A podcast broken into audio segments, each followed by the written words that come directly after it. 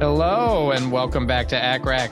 I'm Jed Wolpaw, and I am thrilled to have a great show for you today. We're going to address with an amazing guest one of the big conundrums in, I think, surgical ICU practice, maybe all ICU practice, which is the question of acute kidney injury in the ICU.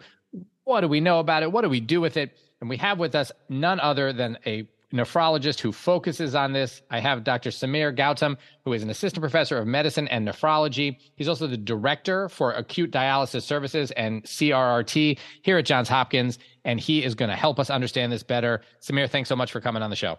Thank you, Jed. Thanks for having me. I'm, I'm excited. So let's start by just tell the audience a little bit about you. What is your, you know, I, I, already said you you run the acute dialysis and CRT services. You know, what does your day look like? How much of it is uh, managing that? How much of it is consult or research? You know, what is what does your career look like these days? I'm a clinical uh, nephrologist. So I, most of the, my activities are surrounded around uh, clinical activities, and 20 weeks a year, 18, 20 weeks a year, I'm in patient consults, and among that I primarily focus on uh, acute uh, nephrology. Uh, we have three teams in our services, consult teams. Team A involves uh, ICU nephrology. That's where I focus on. And I want to fo- I'm focusing on my clinical research also on clinical uh, nephrology. And then remaining in chronic uh, chronic nephrology and then CKD clinic, I go half day a week of CKD clinic and then outpatient dialysis. And also I, ch- I champion on home hemodialysis also. And I go to one of the units, one of our units here in uh, Baltimore uh, to do home hemodialysis and peritoneal dialysis. And then uh, mostly staffing the fellows and education. And most of the education I focus on acute kidney injury in ICU and CRRT uh, mechanics. Great. Well, this is great. And I think will be really helpful for people. So let's dive right in. Let's define acute kidney injury. What, what does that mean? How do we define it? I think that's a great question. And acute kidney injury, uh, uh, my background, I was in private practice before I came here. As the reason I'm saying is, still in a community, there is still no clear understanding of acute kidney injury and uh, confusing with acute renal failure. Uh, before 2000, uh, it used to be used interchangeably acute renal failure, acute tubular injury. And uh, because of that, there's no straightforward definition in 2000, 2004. People came uh, came up together and came up with a definition uh, called RIFLE criteria, and that's when they came with acute kidney injury definition. And that criteria had doubling of the creatinine within uh, over a period of seven days as a, a risk uh, criteria, and then uh, tripling, tripling, and also creatinine more than four according to the staging. That that's how they staged. And it did not. Uh, and between 2004 and seven, there was a study which showed that even minuscule rise in creatinine up to 0.3 within first 48 hours of presentation had increased uh, clinical significance with increased mortality and morbidity and uh, increased hospital stay in this patient. So that's why they went to change the definition with, for AKI with rise in creatinine of 0.3 in first 24 hours. Then there was a subset of patients who, who did not rise rise.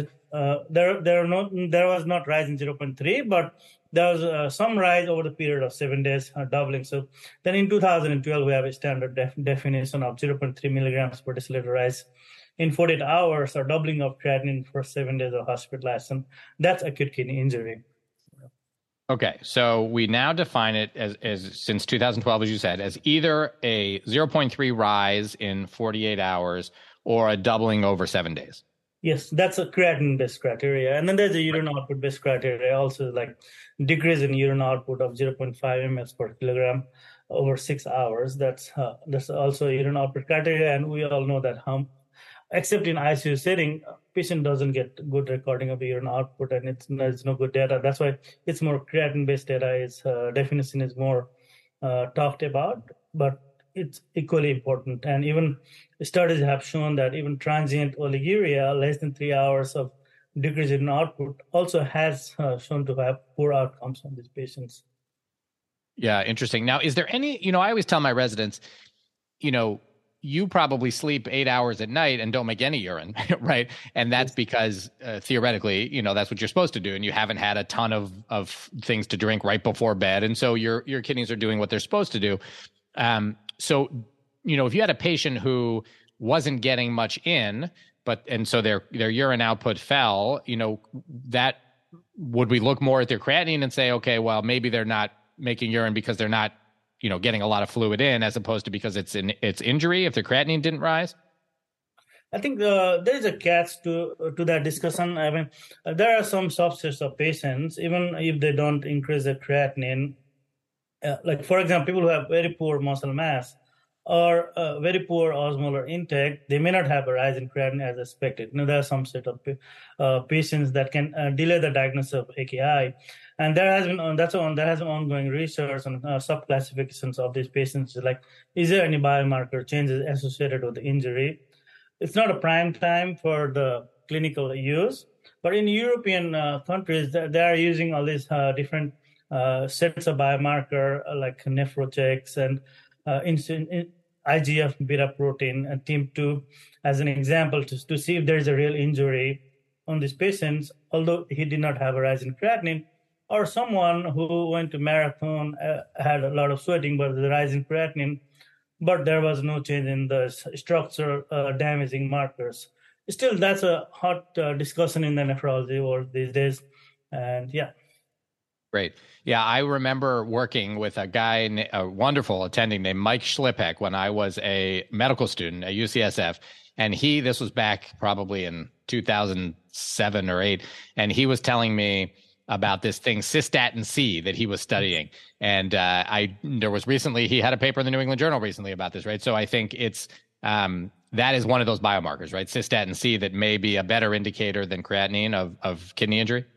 Yes, I think uh, some patients, even in the clinic, I get uh, patients who are like musculature, they have uh, creatinine is built, made out one of the metabolism of the muscle, and it's reflective of the muscle mass. So people who don't have muscle, it gets uh, uh, it gets uh, creatinine doesn't rise on these uh, rises, but people who don't have muscle mass or sarcopenic patients, they may not have rise in creatinine. In those instances, uh, uh, cystatin is a better biomarker. Yeah.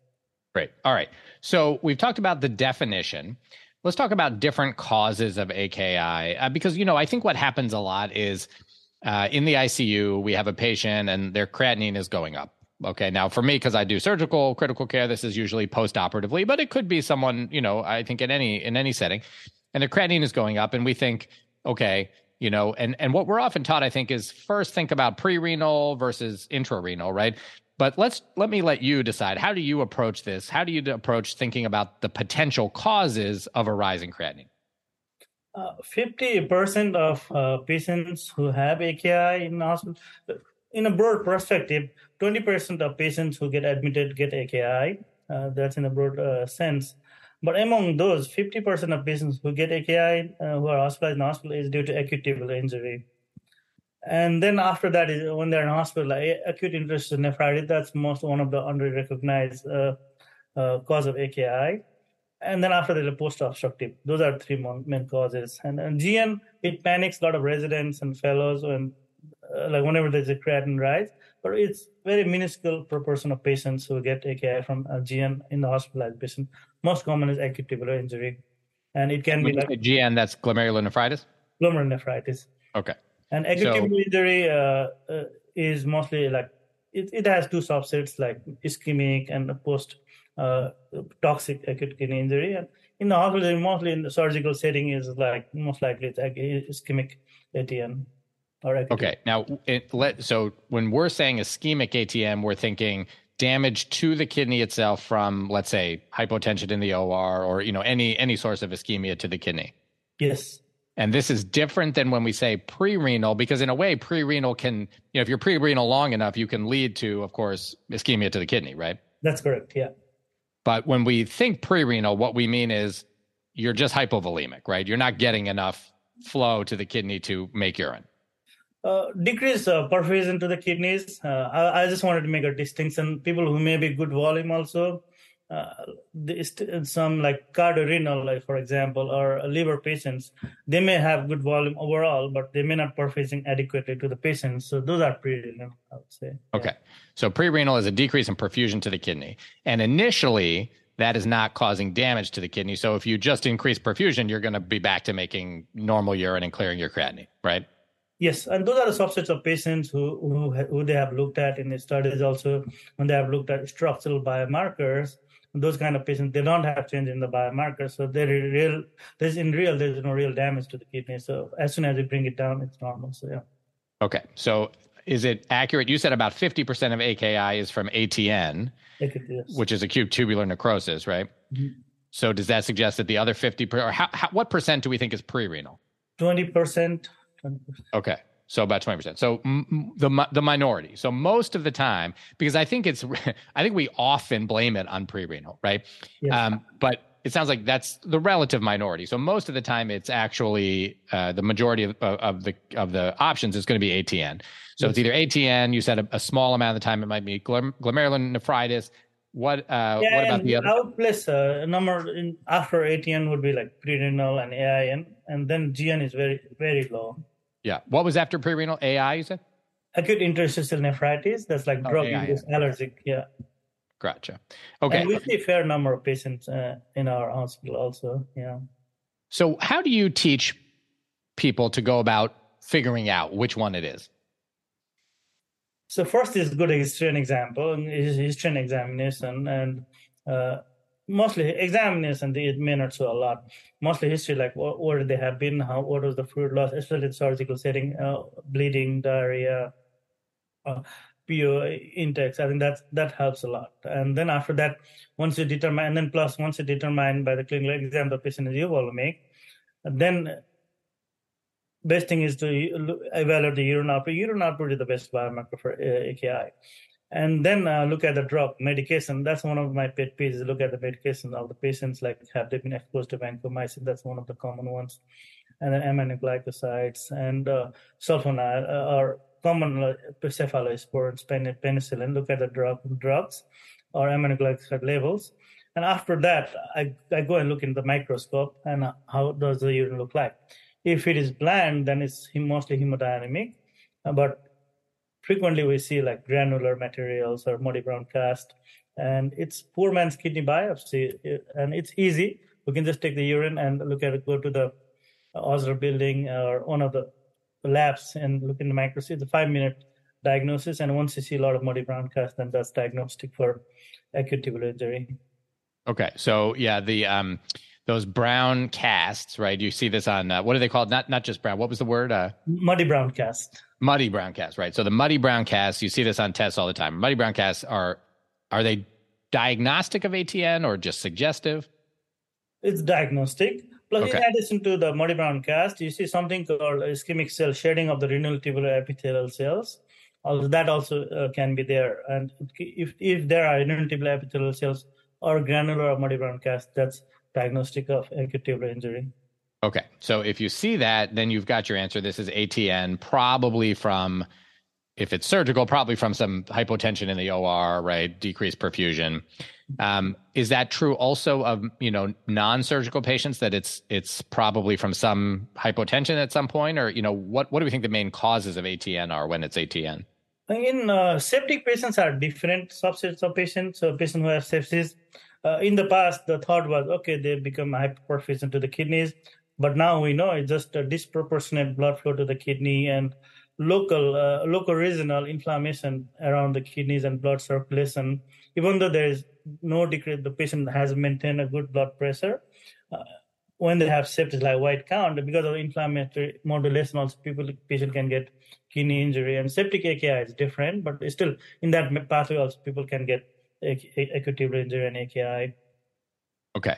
So you said you're gonna you got a patient, the creatinine's going up. First thing you're gonna do is look at the urine output, and obviously if that's so let's go back to that for a second. If it's low, then obviously that suggests there's a problem. Like you said, that's a, a good biomarker.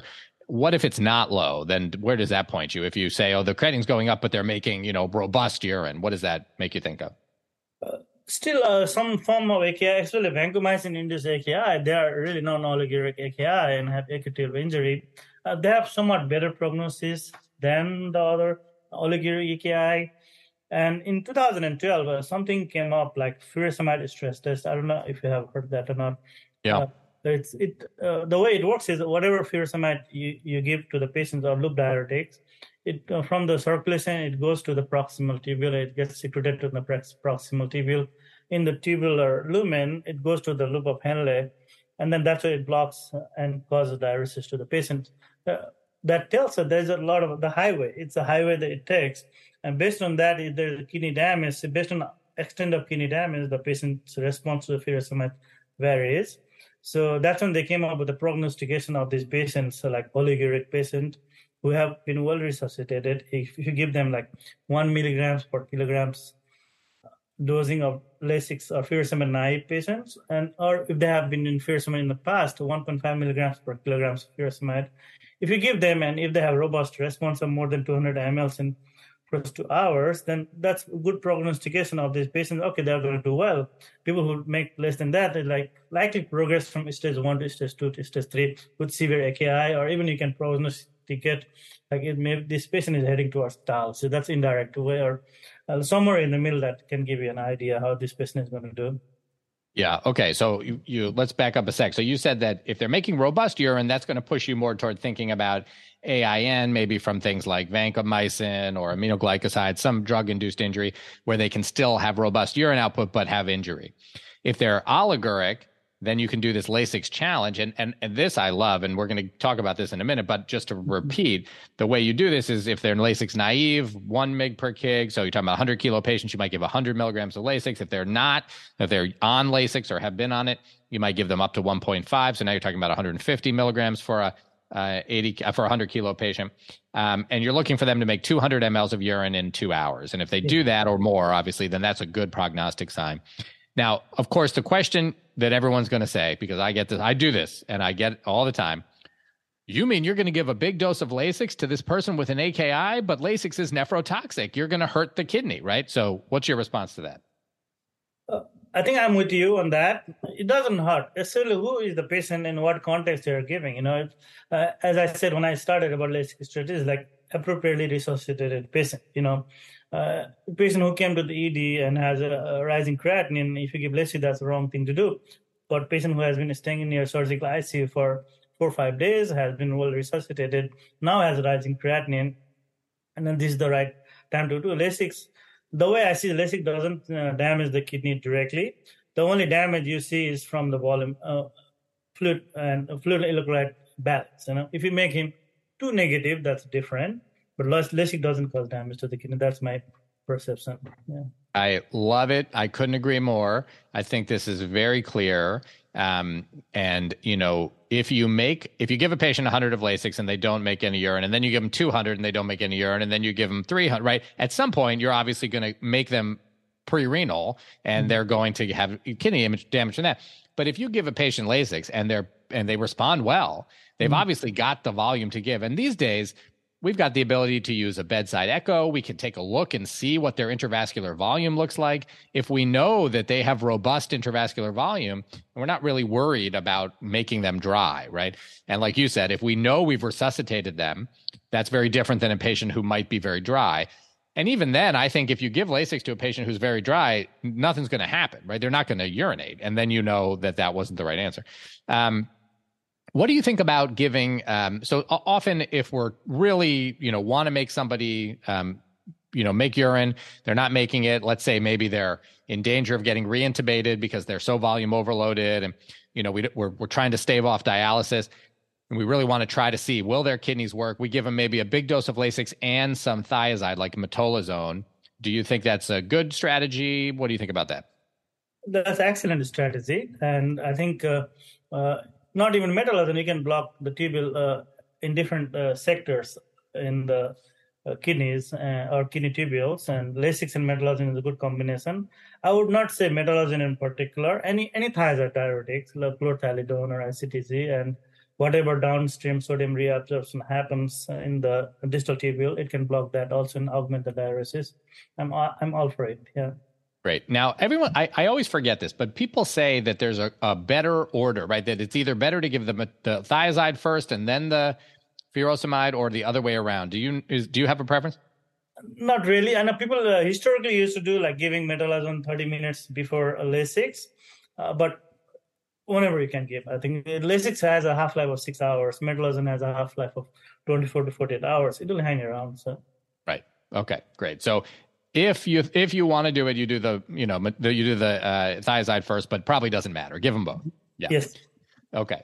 I love it. That's my, yeah. that's my approach too. Okay. So safe and and effective to do this both from a trying to make them make urine and maybe avoid dialysis so turning a oliguric AKI into a non-oliguric AKI but also um, you know maybe giving you some prognostic information if they respond to that Lasix challenge that's really helpful in terms of prognostication is that right yes that's correct okay so but having said that uh, if the if the patient making the changing, adding the volume to the, taking off the volume to the patients from volume standpoint, only for kidney recovery, it doesn't change at all. Kidney will recover the way it was damaged. So that's, it doesn't change, but at least you would have avoided one intervention on that patient.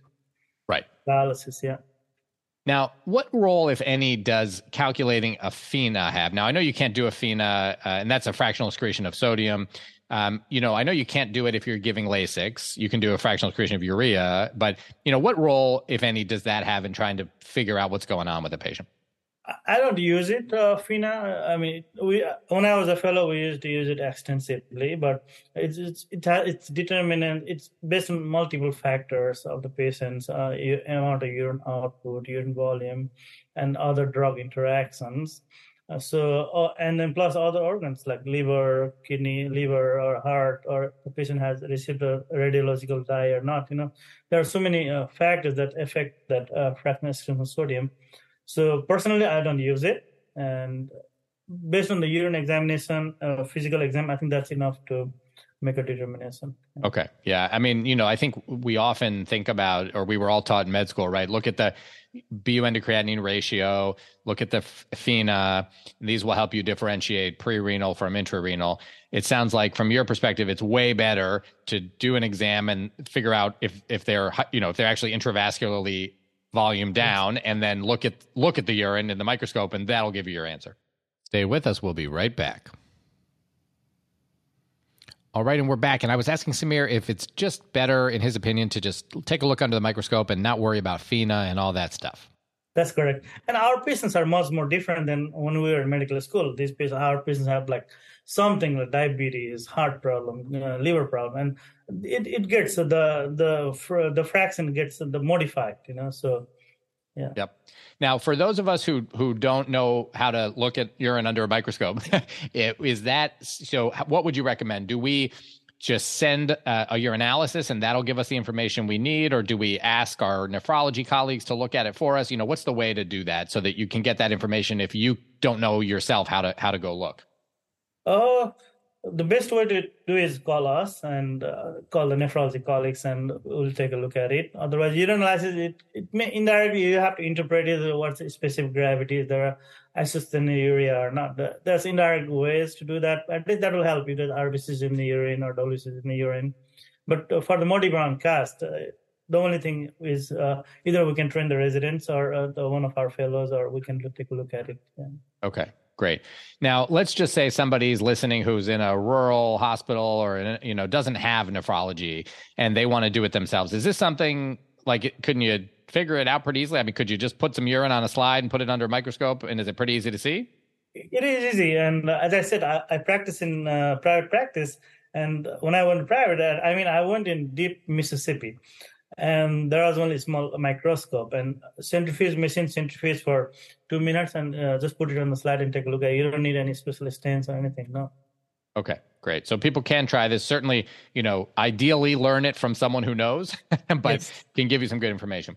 Um, you know, I, I, know my my father who trained uh, in you know medicine in the seventies. You know, always would bemoan the fact that when he was a trainee, you know, they did all their own. They looked at, they spun their own hematocrit, and they looked at, you know, looked at all the urine and the blood and everything under the microscope themselves. And they there were microscopes right there on on every floor, and this is how you did it. And now, not only are, is it hard, you know, their microscopes aren't there, but people don't even know how to do it. So it's good to know this is something maybe people could do. Yes, and I think there are some. Uh, it's in the works. Uh, in other com- big companies are trying to uh, have automatic machine that can spell out. You know, once you put the urine, they'll spit out the results. But that's for the future, yeah. And it okay. may be helpful to the surgical patients.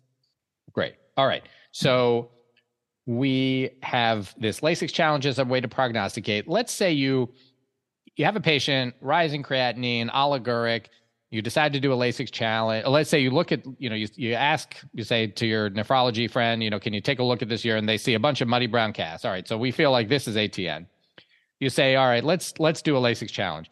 You give the lasix. If they respond as we said that's good in two ways. One you can get some volume off too. It's a good prognosis for recovery. Let's say they don't respond. So you give them the Lasix, big slug. Let's say you give 200 of Lasix and 10 of metolazone or 500 of Diuril, and they do not make any urine. All right, now in my mind, I'm thinking we better put in a Shiley and and, and talk to our nephrologist, right? Um, is that right? I mean, if that if they fail that Lasix challenge, is it time to to think about dialysis?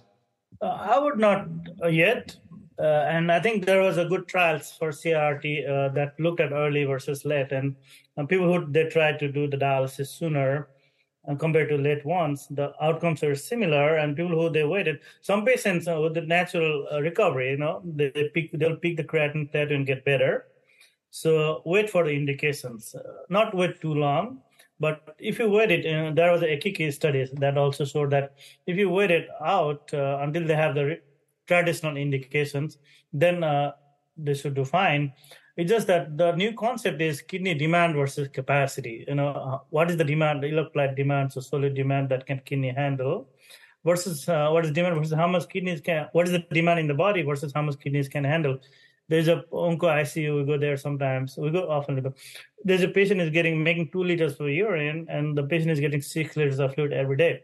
That patient, I may dialyze him tonight versus there's a patient in medical ICU, surgical ICU, who is making like 600 cc's of urine, creatinine is going up to four and five.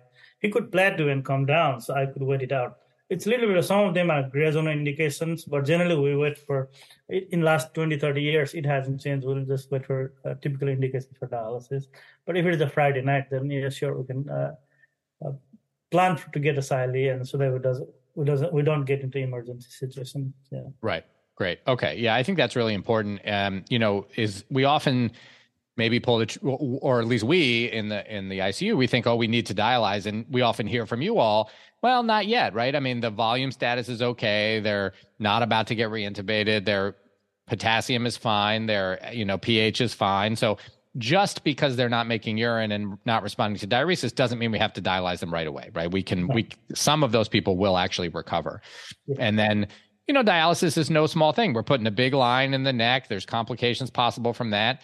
You know, the dialysis itself, there's a lot of reasons why it's not a, a no risk um, procedure. So if we don't have to do it, then waiting may be a good idea. That's correct. And uh, have to point out one more thing is that how much to wait. That's also the, uh, that was answered by AKIKI 2, uh, AKI, the AKIKI study and AKIKI 2. They compared like uh, wait, but delayed and a long delay. They compare those two patients also. If you wait too long, also it's not good. So somewhere in the middle, it's just a right. you said curve. Yeah. Right. Great. Okay. Now let me ask you about a, a different patient. Let's say you have a patient who, you know, let's say they had a big surgery, they got a lot of volume. Maybe they had a little bit of post-op complications, and so they got some more volume. Now they're, you know, 15, 20 liters up, but they're okay. You know, they're making good urine. Um, but not not a not a lot of urine. They're they're not you know their potassium's fine. Their um their acidosis is is resolved. Their kidneys are working, and let's even say their creatinine is normal. Okay, but they're just not like every day they're still accumulating a little more fluid. And you give them some Lasix, and they they pee like crazy, right? And it's and it works perfectly. So my question, I've always wondered why? Why does that patient with normal kidneys and and not AKI, why do they need that Lasix to help them in that scenario? I think them, even though the creatinine may have been fine on the patients, that was subsets of patients in the FACTT trial. I'm quoting FACTT FACT trial. That's that's what they compared liver versus conservative fluid. Uh, your creatinine, although this patient doesn't have clinical AKI, but your creatinine is diluted even if the patient, two patients who is euvolemic versus uh, the patient who you're talking about has 15 liters of fluid, even that patient's uh, creatinine one may have been really 1.5 or 2. So he, he is the type of patient who may have an AKI that's not manifested because of fluid overload. And that's one of the uh, patients that get missed. Uh, and the, they have looked at subset of these kind of patients and uh, follow up on this patient, they have they had poor outcomes on this patient, increased morbidity, increased hospital stay, and increased mortality. Yeah. Okay, so that patient probably does have an AKI. We just can't see it. And if we were t- maybe if we were checking a different biomarker, we would see it. Yeah, or you can if you just adjust the fluid that he got, you can still get to the. Uh, you can correct the creatinine. Uh, you can diagnose without the biomarker also. Okay, interesting. All right, so let's talk about. Do we have a treatment for AKI, or is it just a waiting game? We just have to wait and see if it gets better. If it is ATN, it's just a waiting and supportive uh, supportive game. And KDIGO, that's one of the classification system we use uh, that came out in 2012. I was talking about. They have a bundle called KDIGO bundle, and they looked at the they they followed those patients in the cardiothoracic ICU. Some patients they used KDIGO bundle, and remaining patients they used standard treatment. They have shown that decrease, uh, somewhat uh, improved outcomes, not by a whole lot, because standard group also may have followed a little bit of KDIGO education like good mm, uh, sugar control, hemodynamic support. Those are the only things we can do. And medication dosing, that's that's somewhat I like personally is dosing medications and uh, so that the same vancomycin doesn't get overdosed because of kidney excretion. It may not be vancomycin overdosed, but it's just that vancomycin didn't clear because the patient has uh, had an AKI. And uh, we all know that uh, if you have insult on the kidney today, the rise in creatinine takes 48 to 72 hours to get manifested and the creatinine, you know, during that time, if the drug doesn't clear. So supportive treatment and diuresis volume management or diuresis, no diuresis. If the patient is fluid down, give them fluid. I think that's that's the only thing we can do at this moment if they have ATN. Okay, and obviously, if it's AIN, you know, you figure out the offending drug, stop it. Uh, if it's, you know, what about steroids? Do you do steroids for AIN? Yeah. Okay. Um, so there's treatment there. If it's pre-renal, obviously, then the answer is make them not pre-renal anymore. Um, yeah. and I think uh, we now uh, internal medicine are catching up to surgeons. Here, I'll give you credit is like type of fluid that you want to give. I think we are more uh, heading towards more balanced uh, solutions compared to normal uh, saline. There are like four trials that came out recently with fluid to give. The first one is SMART, are the ones which showed improved outcomes, improved kidney uh, recovery rates on these patients.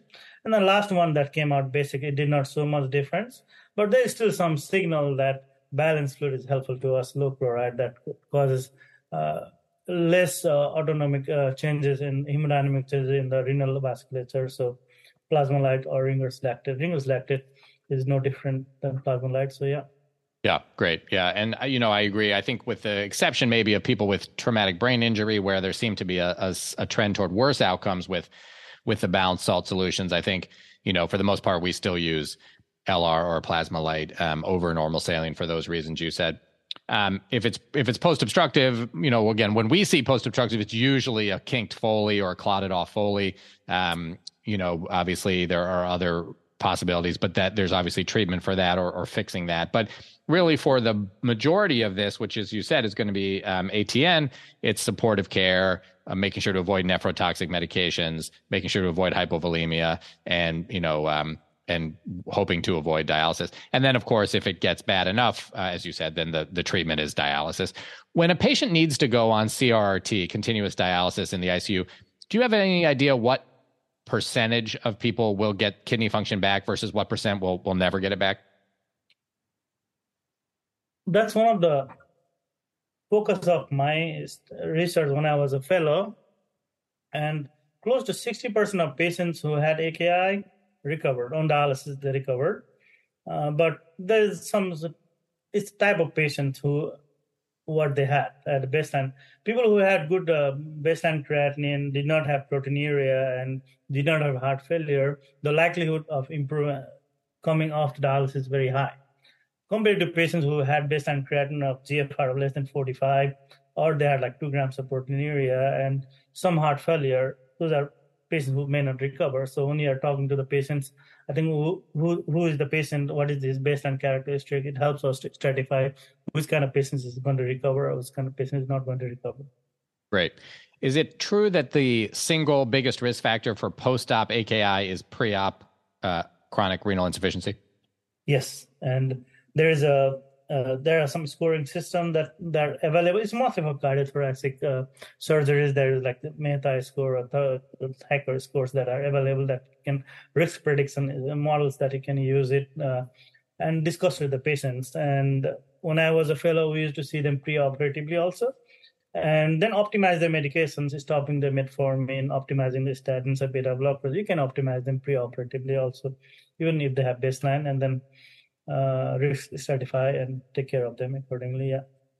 Okay, great. Um, let me ask you. This came up a little bit before, but you know, we often one one cause or or purported cause of of uh, AKI that we haven't talked about is contrast, and so we hear this all the time. You know, we we will say, oh, we can't do you know, we, we need to know if this patient has a PE, but we can't do the CT because they have an AKI and we don't want to box their kidneys, right? We hear this all the time. Tell me about that because, you know, we're starting to hear from both the radiologists and some nephrologists that maybe that's in, in no longer the case. Uh, that's correct. And that concept is uh, used to be called uh, renalism and R-E-N-A-L-I-S and renalism. And because of that, I think a lot of our patients, they may not have uh, gotten enough uh, imaging studies that would have helped them to treat them. So there are subsets of patients who we want to avoid the contrast, like we have very advanced chronic kidney disease, proteinuria, bad diabetes, heart failure, if at all possible. Otherwise, remaining patients, uh, we can uh, uh, can we can help them uh, pre-operatively pre-contrast and then they, they should get contrast. And some of the studies that has been done recently they looked at all the structural changes biomarkers when they get a contrast. There is no signal on that. It was just a hemodynamic changes uh, because of the contrast. That's number one. Number two is last 20 years we have gotten better at our imaging studies also even with small contrast volume we get excellent images so that's other way to reduce the contrast loading to the patient. So yeah. Yeah, great. So I think this is really important uh, that the concept of contrast induced kidney injury is you know not what we think. It's really low likelihood unless as you said someone's got severe chronic kidney injury heart failure proteinuria you know they're really not doing well then maybe not a great idea. But certain and even then there are newer agents right? Newer contrast agents that even for those patients you can give right? Yeah, and then better uh, machines, better CT scan devices, we can uh, do better imaging. And then at this point, I would like to make a distinction between contrast-induced AKI and contrast-associated AKI. Some patients may have like who's a septic, MICU patient or surgical ICU with bad pancreatitis uh, or pancreatic infection I had uh, on vancomycin aminoglycoside that, by the way, got a contrast. He could have, you well have AKI, but it may not be contrast induced AKI. It just may be contrast associated AKI. So some distinctions to be made. Yeah. Right. That's key, right? It's you, you can easily get an AKI around the time of getting contrast, but it may not be from the contrast. Right. That's correct. Yeah. Yeah. Okay. I think that's really important. Um, all right. Uh, Samir, this has been great. We've covered a lot of really great ground. Anything we didn't get to that you think is important you want to say before we move on? Uh, I think the other thing is uh, the concept AKI. It's uh, I think we, I'm glad we're talking about that. It's high time that everyone gets educated, especially the residents, and drug dosing. And it has got a, a traction in the national uh, con- conferences, AKIT, uh, ASN and ISN. They have a AKI awareness year. That was last year, so that you know we can all of us can go and uh, try to prevent the AKI or se- uh, severity of the AKI. Each step of severity increases the morbidity and mortality to these patients. And there have been some initiatives that they have different institution has used. Uh, one of them I would like to point out in particular is uh, Ninja initiative that most of pediatric population where the pharmacist was alerted when the patient was getting three different nephrotoxic agent or three days of aminoglycoside that reduced the AKI, rate of AKI by 60%. So based on this, there are different electronic alerts uh, that has been uh, studied and uh, are also in process of being studied. Uh, one thing is there, it's great. We have we'll have an extra alert uh, for AKI, but there will be alert fatigue also. So you know we have to balance it out. How much alert because there's already sepsis alert, heart attack, brain alert. So uh, based on that, I think at least we have to be mindful, and I think it has to be inserted to our clinical practice and how we can do that. Yeah. Yeah, that's a great point. And you know, maybe we should just mention some of the worst offenders for of medications that cause kidney injury. So aminoglycosides for sure, right? Amphotericin is a big one, right? Yes. Uh, vancomycin can do it. Vancomycin and non-steroidals, NSAIDs. Yeah. Yep. NSAIDs. Okay, great. Other other big ones, big offenders that come to mind, or is, are those the main ones? Uh, those are the main ones. Yeah. Okay, good. So that's really important to keep in mind. Um, all right. Them, sorry. No, go ahead, Samir, please. And and, and uh, I just want to point out some of the rise in creatinine may not be bad rise, and there is an increasing concept about saying permissive hypercreatinemia, and these are the ones type of patients who have heart failure and are fluid overloaded. You diurese them, and the creatinine bumps up by a certain amount, and these are the patients who have done well, and there's some paradox there. So yeah, that's really important, I think, to to point out because, you know, for whatever reason, maybe it's because you're no longer diluting it, but the fact that the creatinine goes up may not be bad, and it certainly isn't because your diuresis is to blame, right? I mean, I always tell the residents of you know cardiac surgery almost every patient's creatinine goes down when they first come out of cardiac surgery because of the the bypass circuit and the dilution from the fluid. And then every not everyone but a lot of patients will have an AKI after cardiac surgery. So their creatinine will go up in the day or two after. We also are diuresing them during that time because we diurese very quickly in post cardiac surgery. And it happens a lot that somebody will say you know we better stop diuresing because the creatinine's going up and the the fact of the matter is the creatinine is going up because they've got an AKI, not because we're diuresing them, right? And so we want to be very careful about blaming the diuresis for the for the um, creatinine rise. That's it's just decongestion, yeah. Right. Great.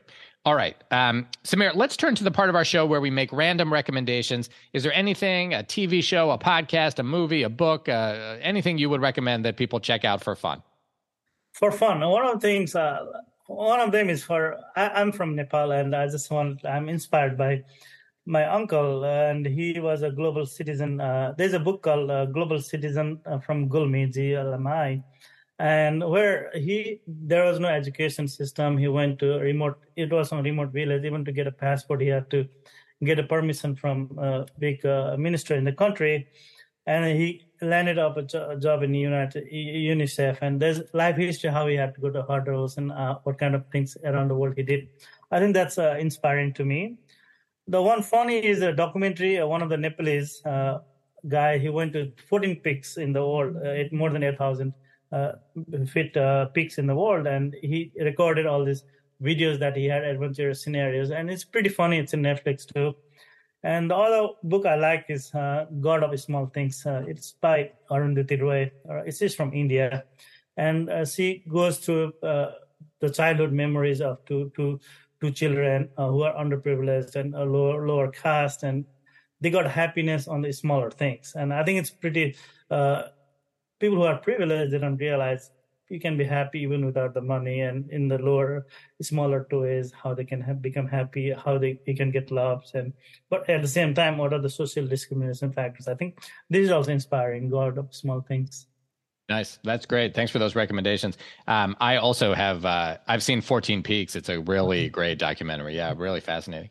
Um, I'm going to recommend a TV show. I can't remember if I've ever recommended this before, but it is called um, Never have I ever. It's a uh, oh, I think it's Netflix. It's a um, I watched it. Yeah. Yeah. Did you? It's funny, right? It's yeah, funny. It's, and the it's half hour show, so it's not an hour long commitment. It's funny. It's um, well done. So if you're looking for something light and fun, check out Never Have I Ever. And then we have an audience random recommendation. Um, this is from Nico Louw. And Nico, I apologize if I'm pronouncing your last name incorrectly. It's L O U W from South Africa, who wrote in to say that he was inspired by the episodes that we've done with authors who've written novels. And so he decided to write a short story uh, of his own that's now available on Amazon at the moment for free. Um, it's got a medical theme, a short story with a medical theme that he wrote. Um, and we will. Um, uh, we will post a link to his short story uh, in the show notes if you want to check it out. Um, thanks, Nico, for sending that in. All right, Samir, thank you so much. This has been great. Thanks for coming on the show. Thanks, Jed. Thanks for having you, and uh, have a good have a good day. All right. Hopefully, you got as much out of that as I did. That was really fantastic. Let us know what you thought. Go to the website, accrac.com, where you can leave a comment. Others can learn from what you have to say. If you are a fan of the show, you can follow us. We're on Twitter, we are on Facebook, we are on Reddit, and we are on Instagram. I'm at Jay Wolpaw on Twitter, and we're at ACCRAC Podcast, and you can find us on all those other platforms as well. If you are a fan of the show, please consider going to Apple Podcasts or wherever you get your podcasts and leaving a comment and a rating. It really helps others find the show. If you'd like to support the making of the show, please consider going to patreon.com slash accrac. That's P-A-T-R-E-O-N dot com slash A-C-C-R-A-C, where you can become a patron of the show. Even if it's just a dollar or two that you pledge, it makes a big difference and we really appreciate it. You can also make donations anytime by going to paypal.me slash accrac or looking up Jay Wolpaw on Venmo. Thank you so much to those who have already made donations and become patrons. We really appreciate it. Thanks, as always, to our fantastic ACCRAC crew. Dr. Brian Park is our tech lead. Sonia Amanat and Chris Reese are our social media managers. Dr. April Liu and Edison Jang are our production assistants. Thank you so much for all that you do. Our original ACCRAC music is by Dr. Dennis Quo. You can check out his website at studymusicproject.com. All right, that is it for today for the ACCRAC podcast. I'm Jed Wolpaw. Thanks for listening. Remember, what you're doing out there every day is really important and valued.